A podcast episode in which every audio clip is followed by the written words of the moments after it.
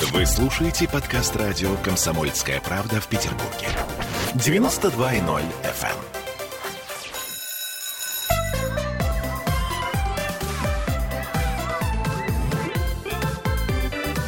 Родительский вопрос. 11.03 в Петербурге. Мы начинаем родительские вопросы. И сегодня мы продолжаем наш разговор об особенных детях. И у нас в гостях Екатерина Приходько и Марина Иванова, генеральный директор Центра Аутека. Здравствуйте, друзья. Здравствуйте. Здравствуйте. Я напомню, что мы в прямом эфире и что нам можно писать вопросы трансляции ВКонтакте, а также звонить по телефону прямого эфира 655-5005. Ну, э, мы так сформулировали сегодня тему про запрещенное горе. Э, это я, собственно, к чему э, начну, да, к тому, что все равно, как бы то ни было, практически никто из родителей не готов к рождению ребенка. Как бы ты ни готовился, как бы ты ни предполагал, какой он будет, а, сколько бы ты надежд не питал, да, э, в любом случае родится другой ребенок. И чаще всего а, а, это будет а, не то, что ты ожидал, и, может быть, в какой-то степени разочарование. Теперь а, вернемся к особенным детям.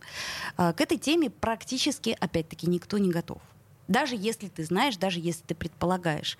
И вот я э, в данном случае хочу э, начать с Екатерины. Я напомню, что Екатерина прекрасная малышка, э, вот, которой сейчас четыре с половиной года. Лена. Не Лена, да. И давайте начнем с того, что во время беременности вы, в принципе, предполагали, что что-то не так. Ну, во-первых, у меня возраст был 44 года. Ну, какой-то возраст в нынешнее время, ну, тем более, конечно, не на первый, себя, да. как сейчас рожают, третий ребенок, но все равно предчувствия были, что-то, знаете, на интуитивном таком уровне.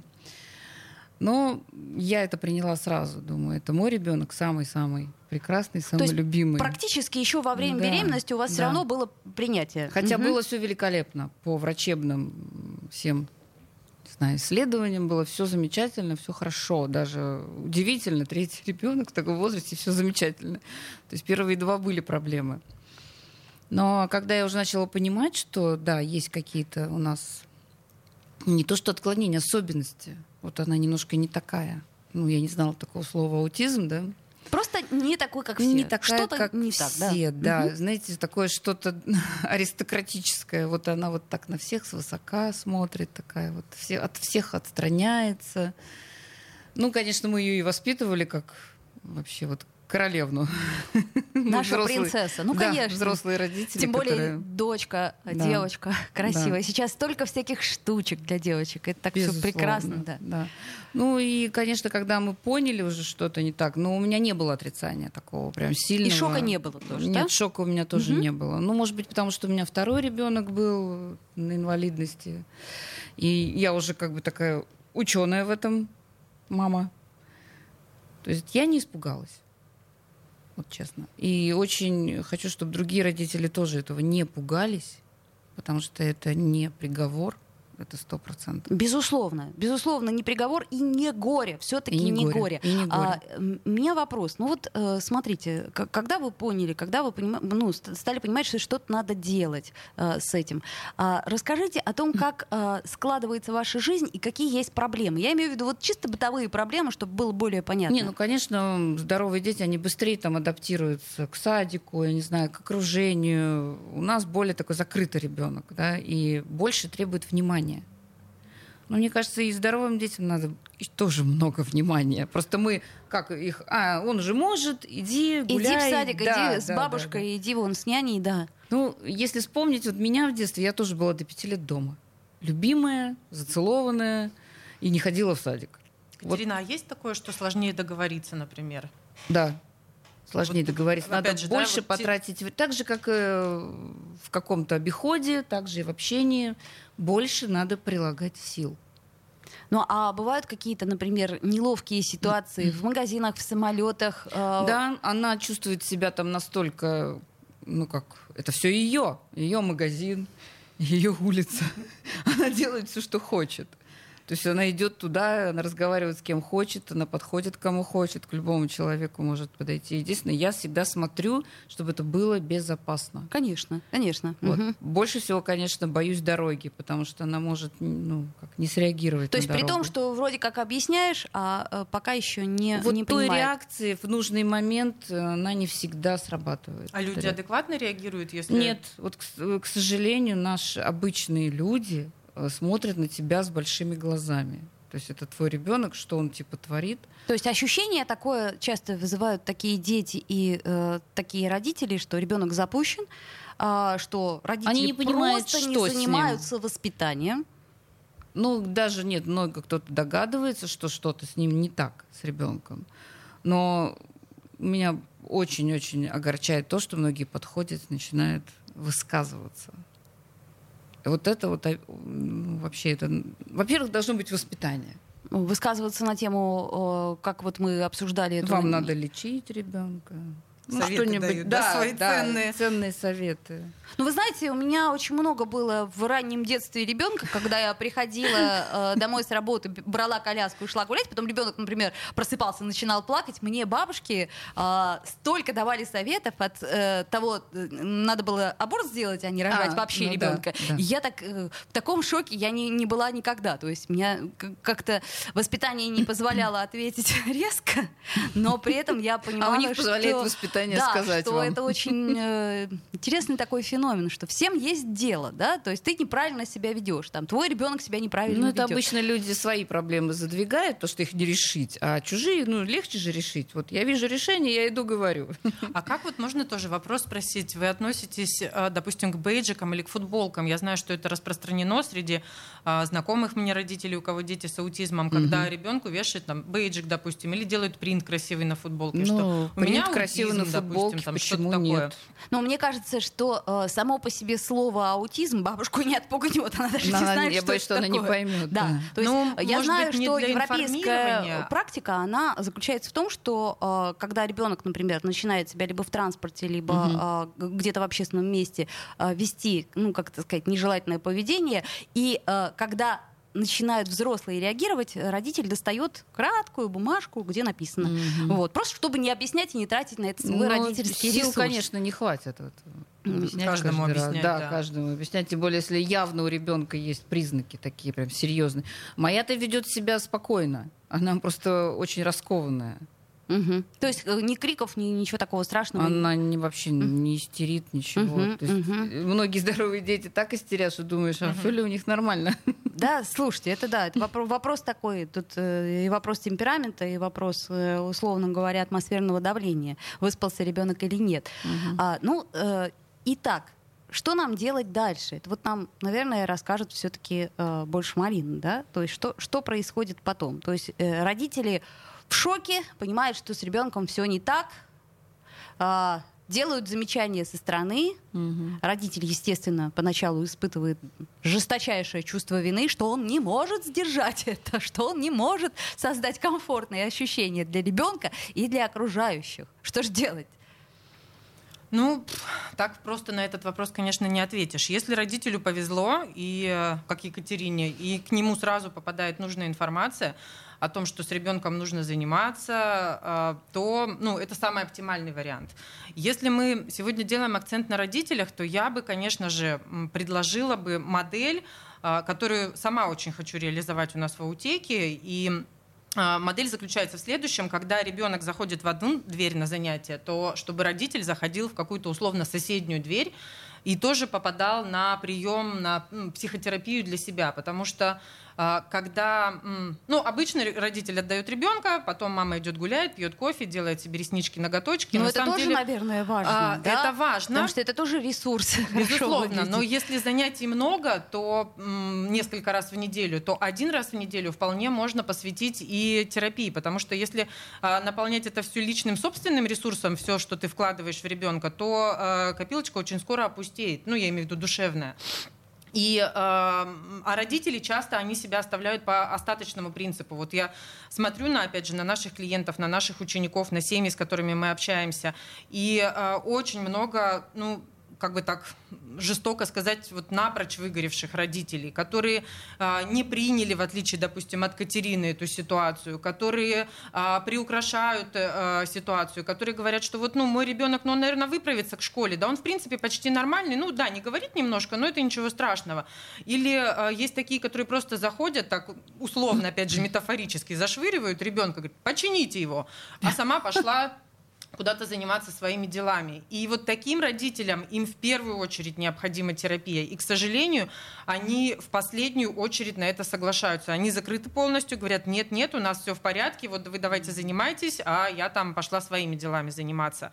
И здесь не хватает какой-то опять системной поддержки, чтобы это была не инициатива частных коммерческих центров, потому что с нашей стороны это может выглядеть как навязывание услуг или еще что-то ну, такое. Давайте, да, да. мы вот и с ребеночком, угу. а вот вы давайте вот мы еще с вами побеседуем. То есть государство должно этим заниматься. Ну, вообще-то хотелось бы, чтобы какая-то государственная помощь была. Я так понимаю, что и для э, детей аутят тоже государственной помощи особо нет. Вообще Мы сегодня нет. постараемся задать этот вопрос э, нашему депутату э, законодательного собрания, если у нас получится, то я надеюсь, что э, хоть какой-то ответ мы э, получим. Ну а если не получим ответ, то, по крайней мере, поставим вопрос.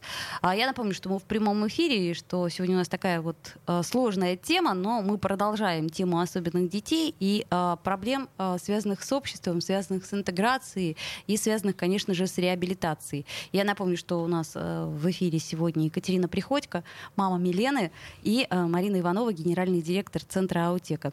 Э, сделаем небольшую паузу. Я вижу ваши вопросы. Спасибо, что вы их пишете. И э, надеюсь, что на них мы сможем ответить. Хотя вопросы, я так понимаю, пока общие. То есть общие о том, а вот как будет, если. Там, Сделаем паузу, друзья. Родительский вопрос. Вы слушаете подкаст радио «Комсомольская правда» в Петербурге. 92.0 FM.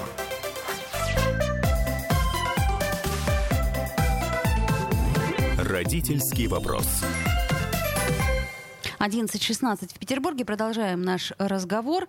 И э, напомню, что у нас сегодня в гостях Марина Иванова, генеральный директор Центра Аутека, и мама Милены Екатерина Приходько. А, давайте все-таки поговорим на такую важную тему, тем более, что вопросы такие часто поступают. Э, реабилитация. Что мы должны сделать в первую очередь? Что касается ребенка, реабилитации ребенка, то здесь я, конечно, однозначно рекомендую, советую, так как сама являюсь таким специалистом, а, поведенческий анализ или прикладной анализ поведения, или аботерапия, да, то, что известно. Вокруг этого метода очень много мифов и легенд, э, очень много контрастных мнений. И э, это связано с тем, что он относительно недавно пришел в нашу страну, 10 э, лет как, с 2010 года можно сказать, в Москве там появились первые единицы. Я сама этим занимаюсь в Петербурге, одна из первых с 2012 года. И, э, возможно, сейчас многие, кто меня слышит, э, будут как-то там внутри себя возражать, протестовать, говорить про то, что э, это метод, э, который не учитывает личные особенности ребенка или там похож на дрессировку или что-то еще. Э, к сожалению, да, такое присутствует мнение. И я, как человек, который очень любит свою работу и гордится своими результатами, хочу, скажем так, его опровергнуть, потому что э, это научный подход, мы очень тщательно относимся ко всем а, методам, которые используем. А, мы используем работу только с подкреплением, то есть ребенок всегда замотивирован на занятия с поведенческим специалистом. Если это не так, то а, вам нужно менять специалиста. Вам не нужно менять метод, а нужно менять специалиста.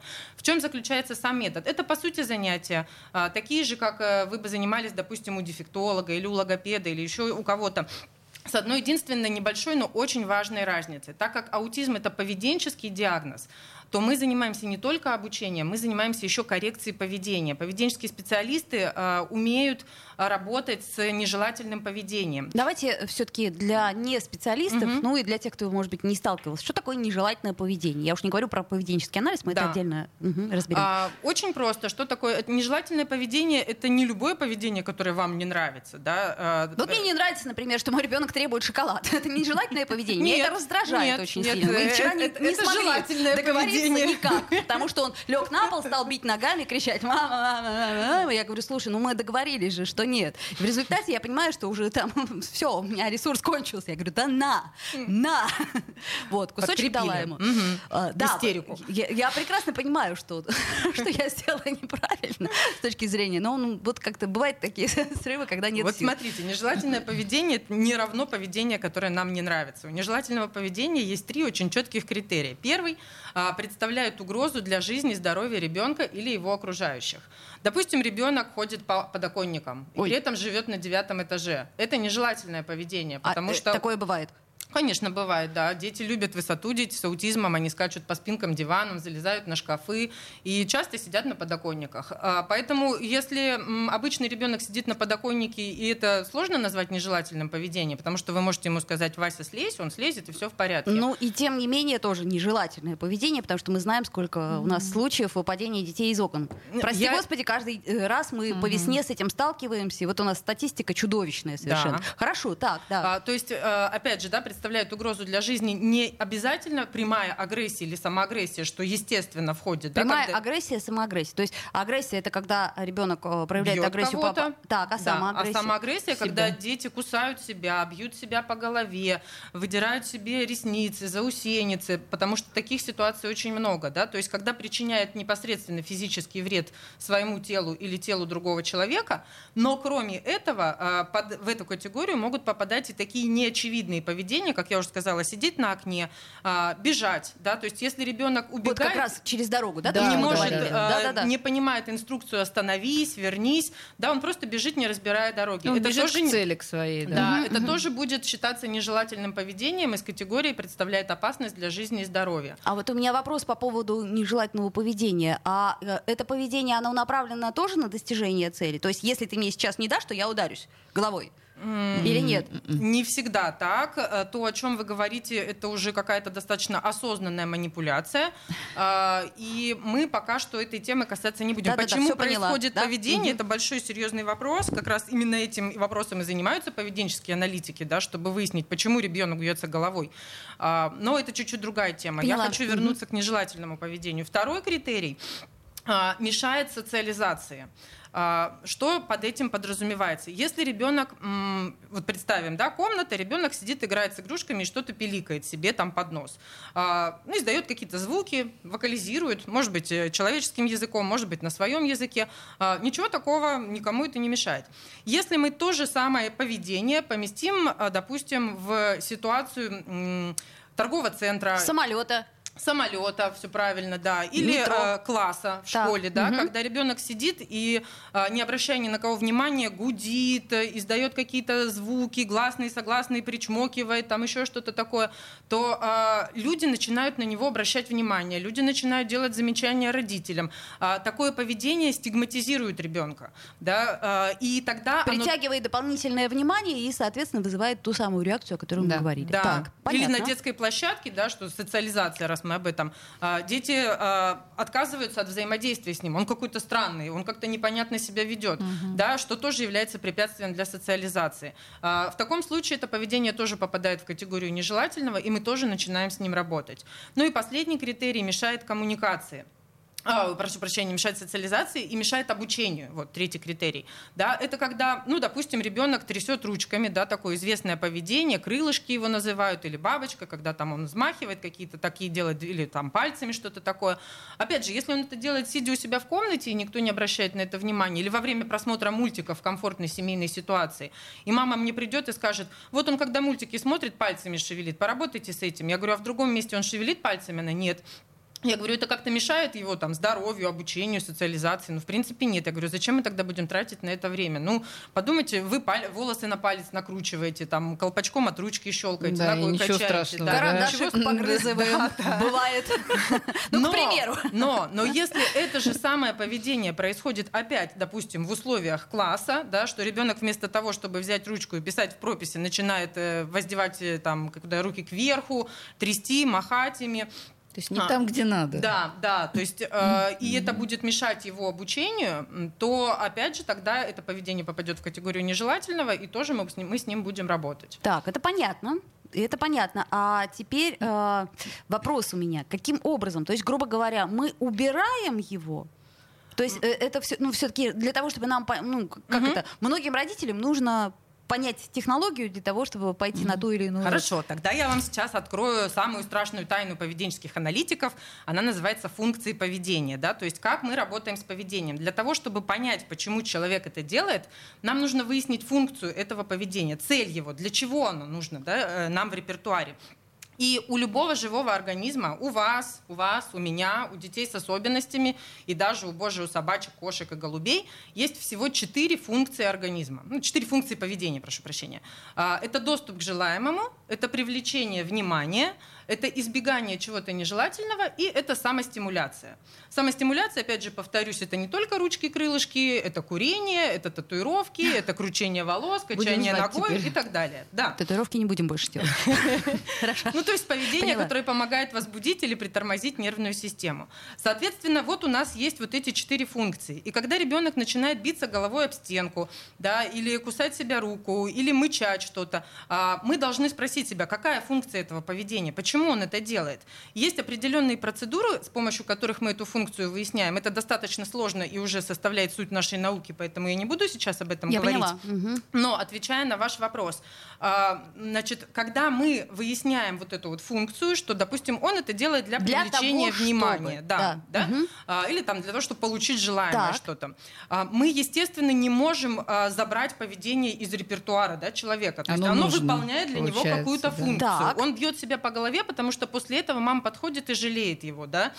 То есть э, привлечение внимания мамы. Ну вот э, Или всегда по, такое по- по происходит. заднице шлепает. Ну, вот Да, вот но это тоже кого как. внимание, это тоже внимание, хоть и негативное, но оно, оно есть. ага. А, полностью убрать а, мы не имеем права, морально-этическое. Мы можем, у нас есть к этому механизмы, инструменты, но ни один э, этичес- этично э, практикующий специалист так поступать не будет. Как только мы выяснили функцию, мы должны обучить человека альтернативному поведению с той же самой функцией. То есть мы должны заместить одно поведение другим.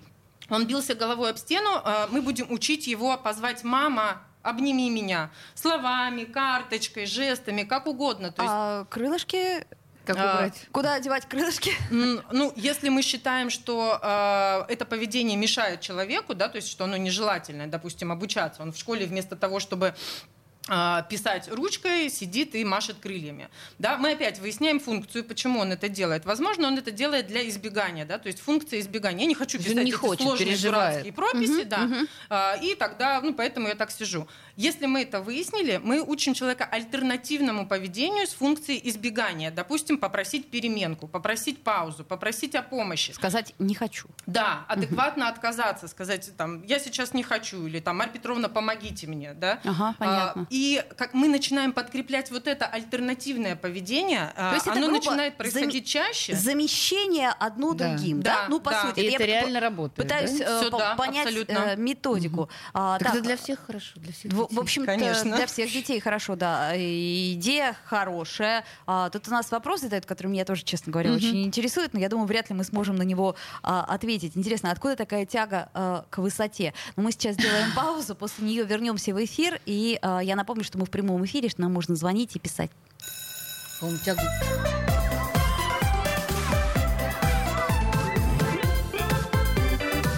Родительский вопрос. Вы слушаете подкаст радио «Комсомольская правда» в Петербурге. 92.0 FM.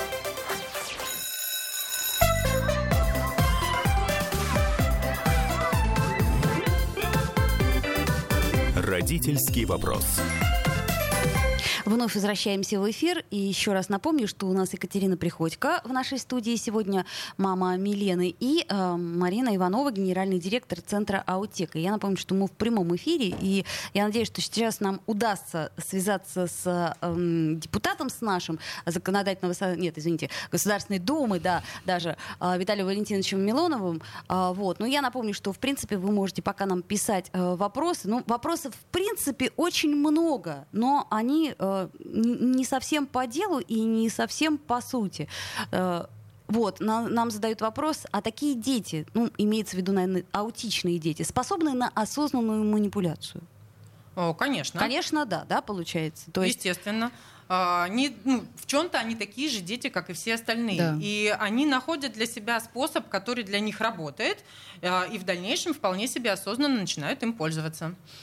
Понятно. Э, Я так понимаю, что... э, Ну, ну, это нормально совершенно, да? Но То у них как- есть желание, и они добиваются. То есть, э, по сути, еще вот вопрос у меня, например. А, такого ребенка его нужно наказывать или не нужно наказывать? То есть, на- Объяснять лучше. То есть, ну, че- так, у нас, э, давайте вернемся к этому вопросу. У нас сейчас на связи Виталий Валентинович. Виталий Валентинович. А, нет. По-моему, сорвался звонок, да, еще раз попробуем дозвониться. А, так вот, многие родители, столкнувшись с тем, что ребенок особенный, неважно, э, в чем его особенность, а, стараются лишний раз не наказывать, лишний раз Нет, не запрещать, тоже не надо. ограничивать. Ну, а как? А как? А как он поймет, что это плохо? Последствия должны быть. Я Да. скажу вот так. Да, То есть, последствия должны а, быть. Мы То есть- под наказанием сейчас не говорим бить по попе или ставить в угол, Да, да? ну, А, но какие-то последствия у его поведения, это, по-моему, это уже не то, что к специалистам, это какие-то общечеловеческие понятные То вещи. есть в данном, в данном случае ничего не отличается. А, Виталий Валентинович Милонов у нас на связи, э, депутат Государственной Думы. Виталий Валентинович, Да, слушаю. а, Да, добрый слушаю. день. Вот мы с- говорим сейчас про аутизм и аутичных детей. У нас в гостях сегодня а, а, Екатерина Приходько, мама Милены, девочки с аутизмом. И у нас очень много вопросов касающихся именно власти. А, например, почему у нас э, до сих пор нету э, информированности населения? Правильно я понимаю, да, Да, Екатерина, да. ваш вопрос? То есть что бы нам для этого сделать? На, э, именно на государственном уровне. То есть мы знаем обо всем, о том, что у нас там есть э, э, разные там музыкальные коллективы, у нас там есть разные варианты татуировок, того, всего пятого. Но, но вот самого главного мы, в общем-то, и не знаем. А, я просто не очень понимаю, какой уровень информирования ну, назрел сейчас. О чем? То, что дети с, ну, с особенностями развития, ну, есть, да, что в обществе формируется, как мне кажется, и надеюсь, гуманное отношение и понимание. Вроде тоже, слава богу, все, все пошло в этом правильном направлении. И то, что те люди, которые позволяют себе неподобающие действия, имеют не только со стороны государства, но и со стороны общества, и такое общественное порицание, это тоже есть. Просто в чем вопрос-то? Рассказывать об аутизме, о том, что это такое, как помогать детям, которые, ну, которые с аутизмом. Ну, вот я- наверное, да, надо. И Екатерине передаю слово. Здравствуйте. Знаете, хотелось бы именно... Вот я взрослый человек, я родила дочку после 40 лет, и я не знала, куда мне обратиться, когда я поняла, вернее, подсказали мне врачи, что у нас э, пограничное состояние аутистическое. Нигде не найти эту информацию. Вот, особенно Это вы говорите про, про государственные, официальную медицину, да, да. официальная медицина. Я задаю вопросы, мне не могут ответить. И пришлось, естественно, все это искать на коммерческой основе, заниматься, лечиться, бегать по врачам. Это, честно, большой пласт информации. Если бы это было как-то на государственном уровне, это было бы в поликлиниках какие-то, какая-то информация, хоть какая-то. Ее нет. Согласен, что, возможно, есть регионы, где это еще пока не налажено. Но я могу сказать про Москву, Санкт-Петербург, другие мегаполисы. В каждом районе есть центр а, по работе с а, детьми с, с, а, всякими ограничениями в развитии и с особенностями развития.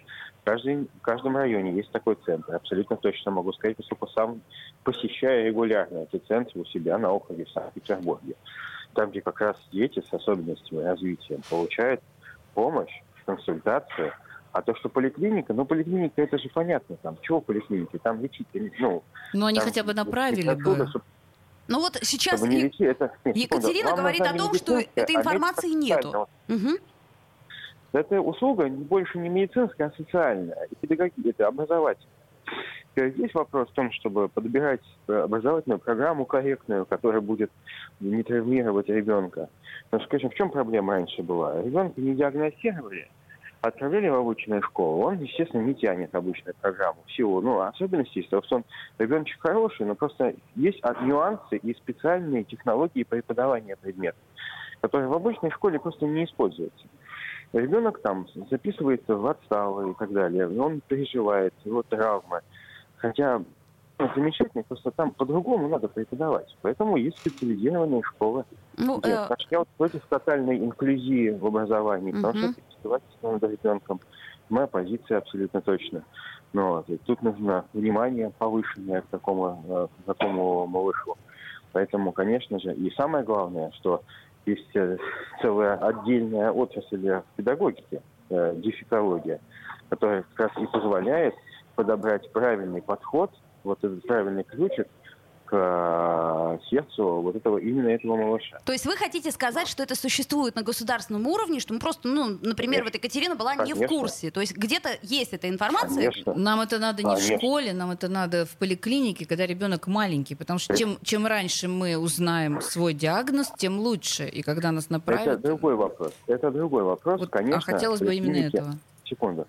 Это, опять же, это не в общих поликлинике. Тут нужно, конечно, посещать а, невролога, психолога и так далее. Понятно, что если вы приходите к терапевту, терапевт в силу просто, ну, нюансов своих не может правильно сейчас диагностировать и вам отстроить.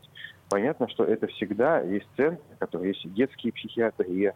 Ну, понятно, не надо говорить, что психиатрия, в смысле э, отклонения. Нет, просто есть детские психо- психиатры, Нет, это которые нормально. владеют, владеют, технолог... владеют а, а, нюансами диагностики, правильной постановки диагноза э, для, э, связанного с особенностями развития. В каждом районе есть детский психиатр, который просто обязан распознать и дать команду, дать, так сказать, указания родителям о том, какой протокол нужно выбрать. Там, и медикаментозный, если надо. Значит, все это не, не, не- не- не медикаментозный. Там нужно, ну, понятно, что это тут поддерживающие какие-то вещи есть. А также Не, ну, это в основном все Вы говорите в идеале, а Это в Екатерина идеале. говорит о том, По что факту. по факту информации, к сожалению, недостаточно, и ее нету, и родителям чаще всего ее просто Есть. неоткуда, неоткуда Сайт, взять. Это при том, сайт что... Так, есть, слава богу, что теперь есть госуслуги, так. есть госуслуги, есть порталы, где вы можете получить всю исчерпывающую информацию. Вот сейчас действительно это большой прорыв. И я допускаю, что, видимо, Екатерина говорит о какой-то ситуации, связанной с каким-то регионом, где, ну, Это Колпино, не всё так- Колпинский район. Колпинский район. Слушайте, ну в Колпинск, Колпинский район до 100%. Я вам голову даю на отсечение. Там есть прекрасный центр, просто прекрасный центр по детям. Так как в него а, попасть, понимаете? Я прихожу в поликлинику, показываю, Вы показываю вы ребенка. Они не знают, что с ним. Вы приходите, пожалуйста, к районному психиатру. Придите, пожалуйста, а, в центр, а, в центр помощи детям-инвалидам. Есть специальный центр. Я есть знаю и, ну, это все, это все есть, это все наличествует. Если вам нужно, я с удовольствием вам Да. помогу там и направлю, и посоветую. Там есть прекрасный глава района, который очень чувствительно относится. Я даже знаю просто позицию главы района Павелия Анатолия в отношении Да. детей с особенностями развития. Пожалуйста, все, пишите ему прямо, я тоже ему поставлю в курс, и он все здесь поможет вам.